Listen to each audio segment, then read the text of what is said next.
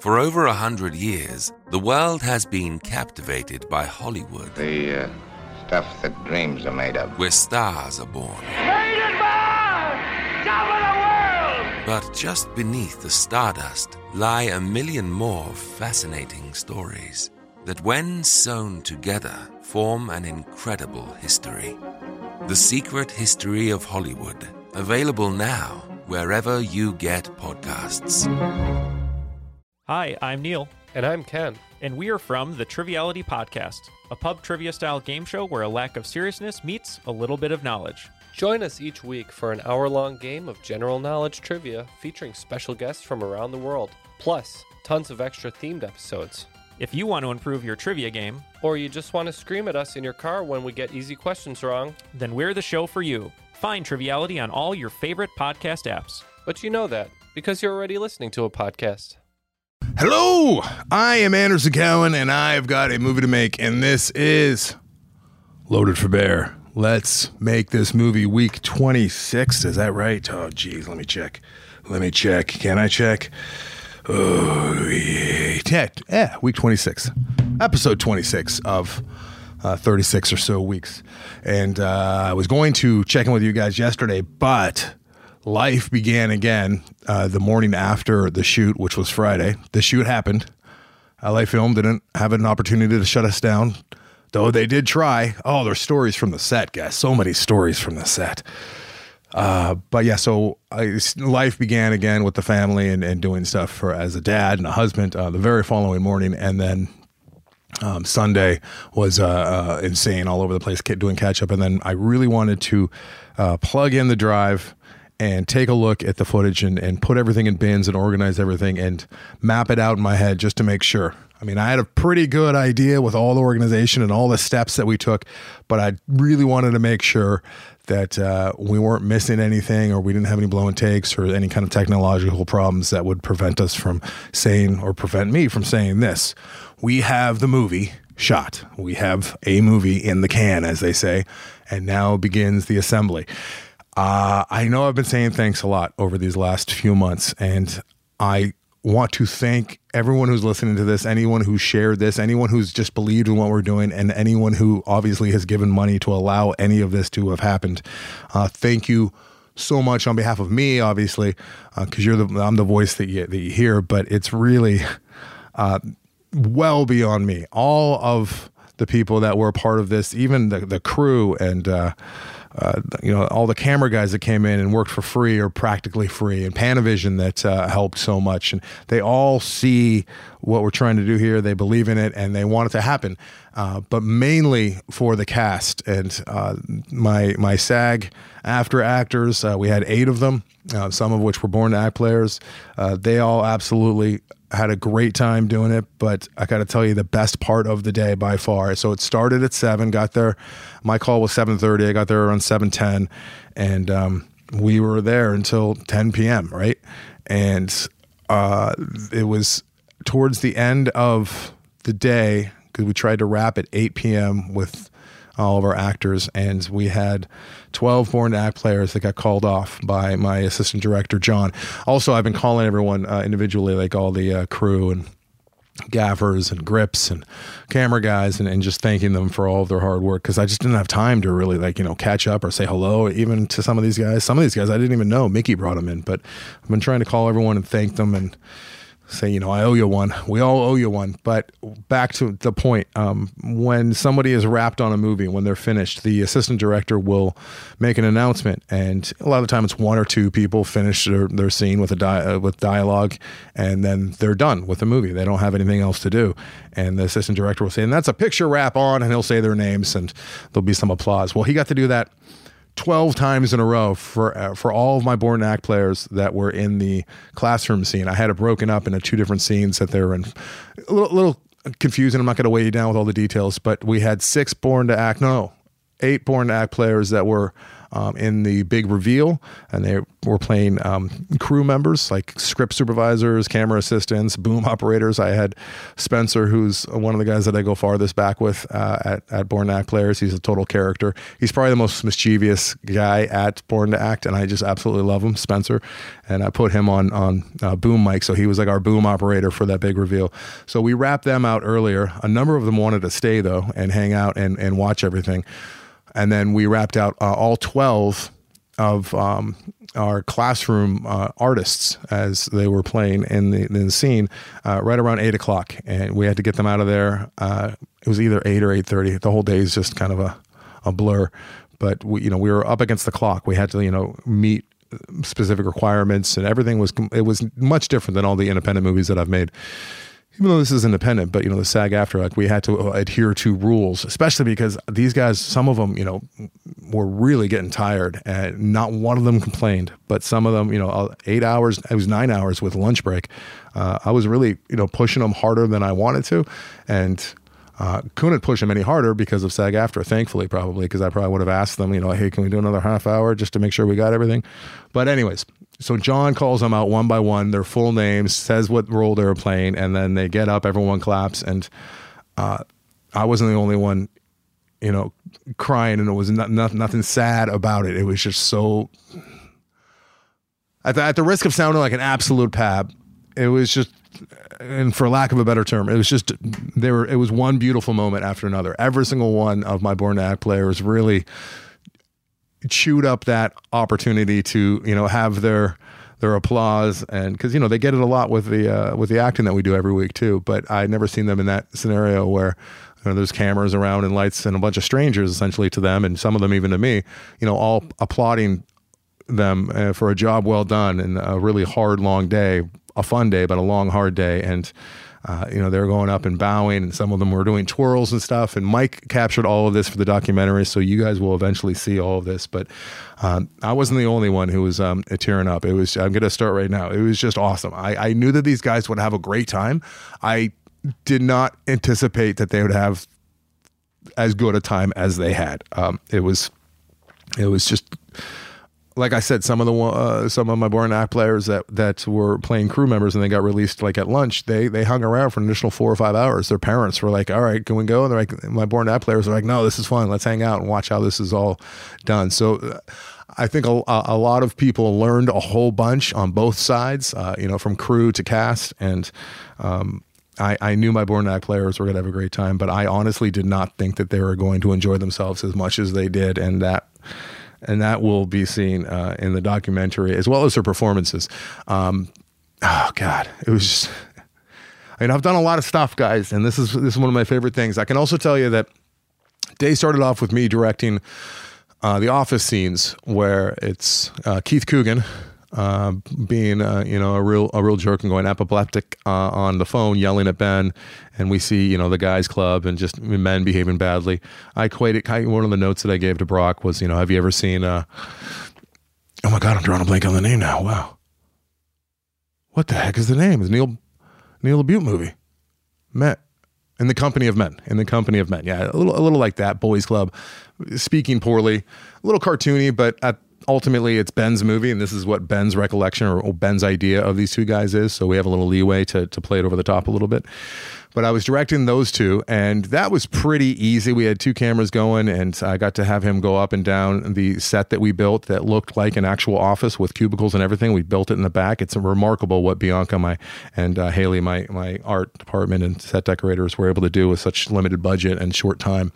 And then we moved into the office where they really got to enjoy. Uh, some back and forth and some dialogue and just men being bad guys and it was fun. It was a whole lot of fun. And then we moved on to the big reveal, uh, and then we had lunch, and then uh, we set up for the uh, big classroom scene, which was the main set piece, I guess, and it had the most dialogue and the most pages, and it was the the whole setup for what Ben is trying to do, which is make a movie about his boss and his boss's brother, um, and using his um, friends that he volunteers with at the art therapy clinic um, to make this movie. And he wanted he wants to crew up with these guys, and so a lot of that is going on with Mary, who uh, is playing a version of herself, and you know it's it's three lead char- main characters in the front, and then the classroom is behind them, and most all of them had lines or moments my board to act players. So what we did is we did what, what they're called specials, and we uh, they're inserts. They're little uh, you know close ups or medium shots of them reading their lines, and uh, you know I knew that was going to be challenging, and I wrote accordingly to, to make sure that I, I didn't have too much dialogue for these guys because they're they're good if we have a lot of time and you know right now we're rehearsing a Christmas Carol for the Christmas show as well as the Grinch and I think some Polar Express songs. And when we do repetitive, uh, you know, week in, week out, and, and we have that kind of time, yeah, these guys are great. Uh, they, they know how to act, they know how to take direction.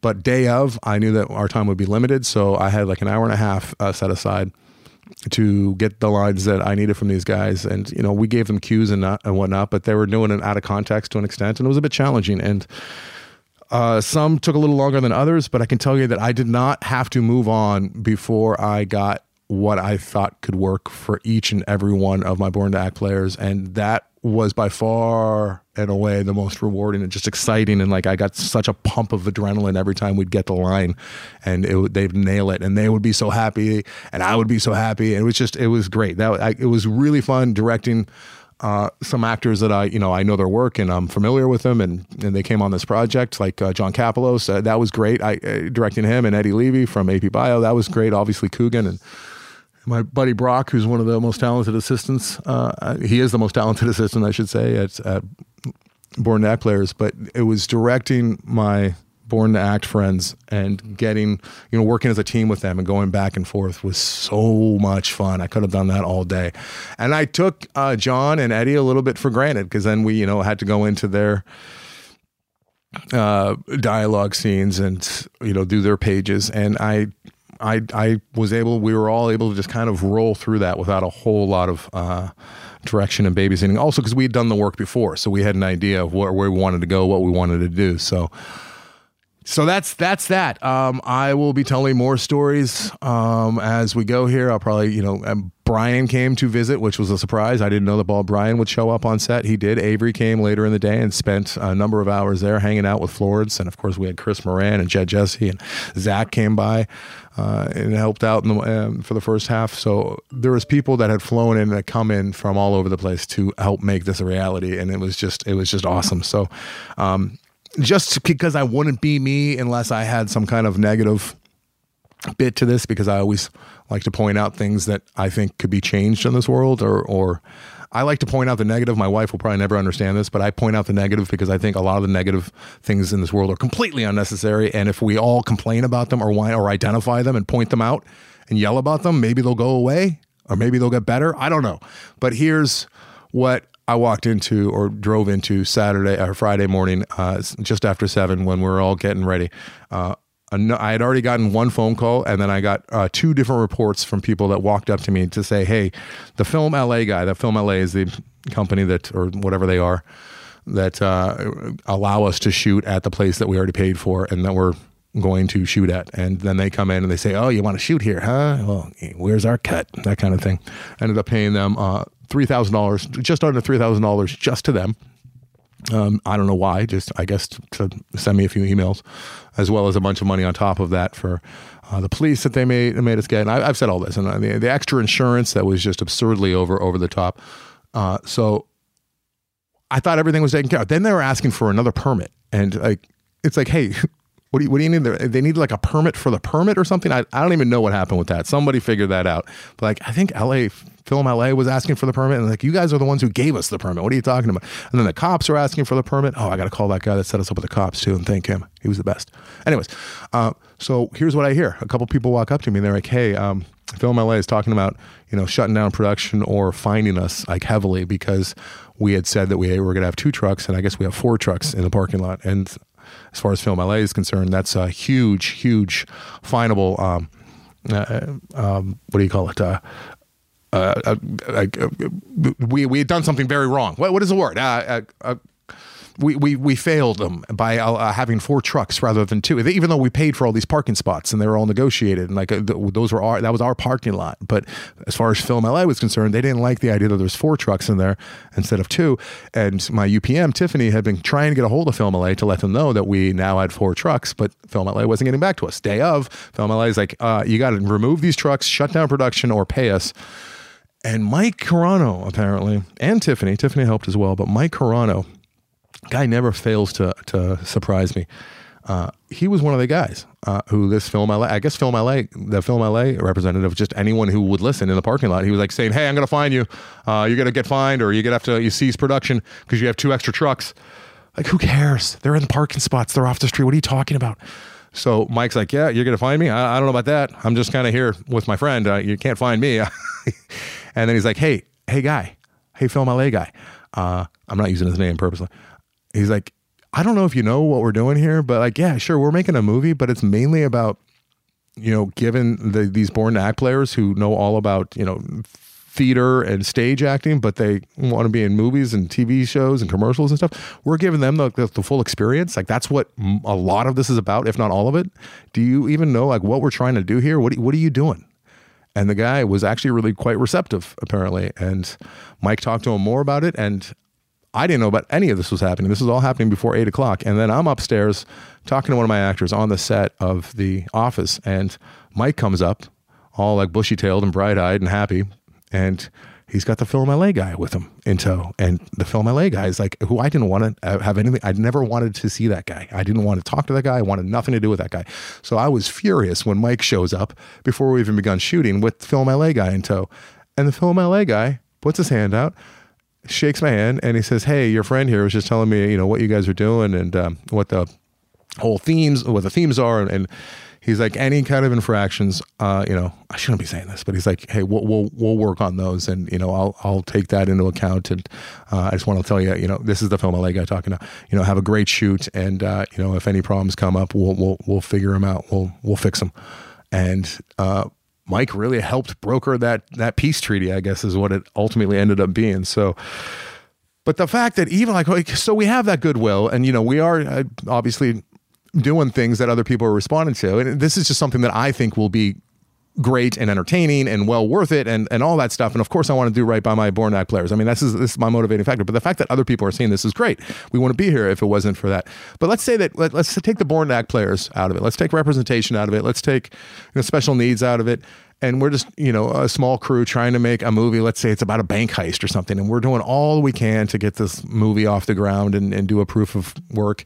And you know get this feature made because we love movies and we can we get to this space where everything's paid for and we've we've countless hours of of th- doing what we think is the right thing to try and do to let film LA to get film LA off our back and then morning of they show up and they're giving us this business about the truck and then they're without any uh, what if we you know lucky for us and because of the nature of this project I think we we got away with one here. But oh, we also heard that that uh, there was no problem with having Lyft or, or rideshare uh, drop off any crew or actors or parents, which was a big sticking point when I was talking to my original guy.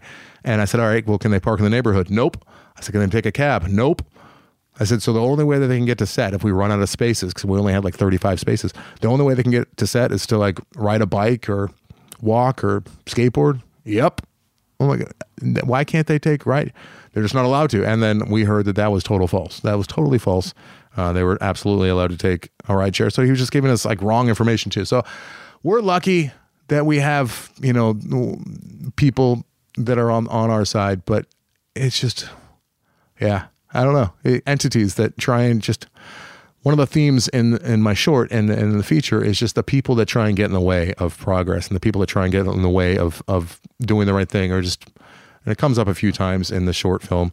Just the fact that the the nemesis, the antagonist, and and they're the Cantor brothers can't. Again, I wrote that specifically because there's a lot of people who love to just say no or you can't do that or this is this is impossible and and they're the ones who get in the way of all the things. You know, I'm on my pulpit a little bit, and it is I'm making it you know more simple than it needs to be. But I mean, it's just absurd. And Film LA, amongst others, were definitely the cantors in this whole scenario of trying to make the movie. So Anyways, that said, you guys are not canters. You guys are doers. And uh, I'll be talking to you later this week. Next step is assembling this thing, putting it together, getting a sound mix, possibly putting somewhat of a score on it. getting better because I'm sick now. I'm actually doing the uh, film vault tonight remotely because I don't want to get um, Brian sick. But woo, we are we are um, reaching the top of the mountain for this phase of it, and uh, wow, it's great. It's it's tiring as as all get out, but if you guys want to make a movie, just hear some of this, and just so you're not super surprised by it once. Uh, once you get there, because uh, there are a whole lot of surprises. Right now, I'm about to take Mary's and Casey's um, their uh, two of my actors. If you don't know who they are, they're two of the main people from Born Act Players, and they're both SAG, and they are having problems with their paperwork. So I just printed out uh, 11 pages of paperwork, five different documents that need to be signed and, and uh, noted, and I'm driving them over to Mary and Casey's house. Uh, Casey's Mary's son, he's the one who kind of was the germ of the idea to create the Born Act Players, and um, I'm going to help them out with the paperwork because Mary hasn't done any paperwork for SAG for 30 years or more since Casey got, was born, and there's just so much. So much paperwork, and I would not be able to have done any of this if it wasn't for the help of, namely Robert, who loves paperwork. And thank you so much, Robert Jarosinski, because I would have just shredded the paperwork halfway through and said, "All right, never mind. There's too many uh, fools who need to be a part of this that need like documentation of ridiculous things too. I, I, know there needs to be documentation just to cover people's butts, and there's a lot of like shysters out there, but it's it's it seems to be a little bit overboard. All right, what am I doing? Why am I complaining when there's such good things? All right, thank you very much. Uh, I'll talk to you guys in a bit. Welcome to the future in this year's wildest super fun show for adults. Hey gang, it's Josh Olson and Joe Dante. And we want to tell you about our podcast. It's about movies. Josh, there are a thousand podcasts about movies. Sure, but ours is different, Joe. That's true, actually. Our guests are writers, directors, musicians, comedians, actors. Hell, we even have other podcasters on. We play no favorites, and they don't talk so much about their own work but about the movies that have influenced them and made them who they are. We call it the movies that made me. We've talked with people like Guillermo del Toro, Little Stevie Van Zandt, Martin Short, Ethan Hawke, William Friedkin, Barbara Crampton, Jonathan Ross, Dennis Lehane, Mark Duplass, Adam McKay, Laraine Newman, Jason Reitman, Allison Anders, Elijah Wood, Stephen Canals, Eli Roth, Joe Bob Briggs, Roger Corman, Bobcat Goldthwait, Illeana Douglas, Dana Gould, Martin Campbell, Shane Black, Albert Hughes, Emily Deschanel, Jello Biafra, Larry Fessenden, Nicole Housen, Shaka King, Lee Daniels, Rosalind Chao, Clancy Brown, Yeardley Smith, Ike Barinholtz, Steve Arquette, Thomas Middleditch, Gina Prince Lightfoot, and Uwe Boll. It may not be highbrow, but it's lots of fun. Subscribe for free on Apple, Spotify, or wherever you get podcasts. In color to thrill you as never before.